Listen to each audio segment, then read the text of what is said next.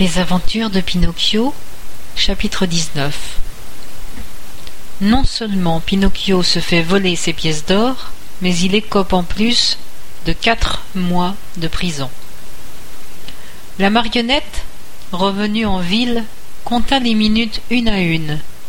Quand il lui parut que c'était l'heure, il reprit sans tarder le chemin du champ des miracles. Il pressait le pas, et son cœur battait à tout rompre. On aurait dit une grosse horloge de salon faisant tac tac tac tac tac tac. Tout en marchant, il pensait Si sur l'arbre au lieu de mille pièces j'en trouvais deux mille, ou même cinq mille, et si j'en trouvais cent mille quel grand monsieur je deviendrais je pourrais avoir un grand palais plein de petits chevaux de bois avec leurs écuries pour, pour m'amuser une cave remplie de liqueurs, un magasin entier de fruits confits, de tartes, de brioches, de gâteaux aux amandes et de cornets à la crème. Il rêva ainsi jusqu'au moment où le champ fut en vue. Là il s'arrêta et regarda. Peut-être pouvait-il déjà apercevoir son arbre chargé de pièces d'or, mais il ne vit rien. Il s'approcha d'une centaine de pas, toujours rien.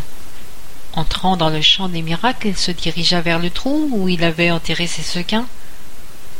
Rien. Il n'y avait rien. Pensif, il sortit une main de sa poche et se gratta longuement la tête, oublieux des bonnes manières. C'est alors qu'un grand rire se fit entendre. Levant la tête, il vit un perroquet qui se lissait les quelques plumes qui lui restaient. Pourquoi ris-tu? Lui demanda Pinocchio sans plus de cérémonie. Je ris parce que, en me lissant les plumes, je me suis fait des chatouilles sous les ailes. Pinocchio en resta là. Il se dirigea vers l'étang, remplit d'eau l'une de ses chaussures et revint arroser l'endroit où il avait semé ses pièces d'or. Mais un autre rire, encore plus impertinent que le premier, résonna dans l'espace silencieux du champ isolé. Bon, on peut savoir exactement ce qui te fait rire, perroquet mal éduqué questionna la marionnette qui commençait à s'énerver. Je ris de tous ces nigauds prêts à faire n'importe quelle bêtise et qui se font avoir par plus malin qu'eux. De qui tu parles? De moi?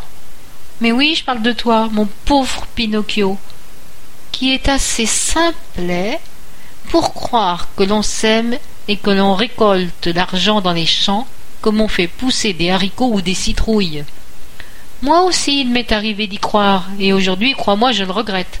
Aujourd'hui mais c'est un peu tard. Je sais que pour amasser honnêtement un peu d'argent, il faut d'abord savoir le gagner, soit en travaillant de ses mains, soit en faisant fonctionner son cerveau. Je ne te comprends pas, répliqua la marionnette qui commençait cependant à avoir peur. Attends, je vais être plus clair, renchérit le perroquet. Sache donc que, pendant que tu étais en ville, le renard et le chat sont revenus, qu'ils ont déterré tes pièces d'or et qu'ils se sont sauvés avec, filant comme le vent. Celui qui réussira à les retrouver sera un champion. Muet, ne voulant pas croire ce que lui disait le perroquet, Pinocchio s'acharna à creuser avec ses ongles là où il venait d'arroser la terre. Il creusa, creusa, creusa tellement qu'il réussit à faire un trou si profond qu'on aurait pu y faire entrer une molle de paille. Mais de pièces, point. Et n'y était plus. Désespéré, il courut jusqu'à la ville et fila tout droit au tribunal dénoncer au juge les chenapans qui l'avaient volé. Le juge était un gorille, un vieux singe, que son grand âge rendait respectable, de même que sa barbe blanche, et plus particulièrement encore des lunettes en or, sans verre, qu'il était obligé de porter à cause d'une maladie des yeux qui le tourmentait depuis des années. Pinocchio lui raconta par le menu l'inique entourloupe dont il avait été la victime. Il lui fournit les noms, prénoms et signalement des deux malandrins, et conclut en demandant qu'on lui fasse justice. Le juge l'écouta avec beaucoup de bienveillance. Il prit beaucoup d'intérêt au récit de la marionnette et même exprima émotion et attendrissement. Puis, quand Pinocchio n'eut plus rien à dire, il allongea le bras et appuya sur le bouton d'une sonnette. Immédiatement, deux dogues, habillés en gendarmes, firent irruption dans la pièce. Le juge, montrant Pinocchio aux gendarmes, leur dit On a volé quatre pièces d'or à ce pauvre diable. Saisissez-le donc et conduisez-le tout de suite en prison. Cette sentence inattendue pétrifia la marionnette, qui voulut protester, mais les gendarmes, afin d'éviter toute perte de temps inutile, l'empêchèrent de parler et le jetèrent en prison.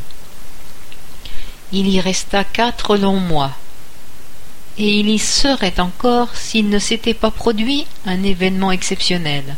Le jeune empereur qui régnait sur la ville d'Atrapnigo, ayant en effet remporté une grande victoire sur ses ennemis, ordonna que soient organisées de grandes fêtes populaires avec illumination, feux d'artifice, courses de chevaux et de vélocipèdes. Et pour que la joie soit à son comble, il fit ouvrir les portes des prisons et délivrer tous les voyous. Puisqu'on libère tout le monde, je veux m'en aller moi aussi, dit Pinocchio à son geôlier. Non, pas vous, répliqua ce dernier. Vous ne faites pas partie de ceux qui bénéficient de cette mesure. Je vous demande bien pardon, insista Pinocchio. Moi aussi je suis un voyou. Dans ce cas, pas de problème, admit le geôlier. Et saluant respectueusement Pinocchio en soulevant sa casquette, il ouvrit la porte de la prison et le laissa partir.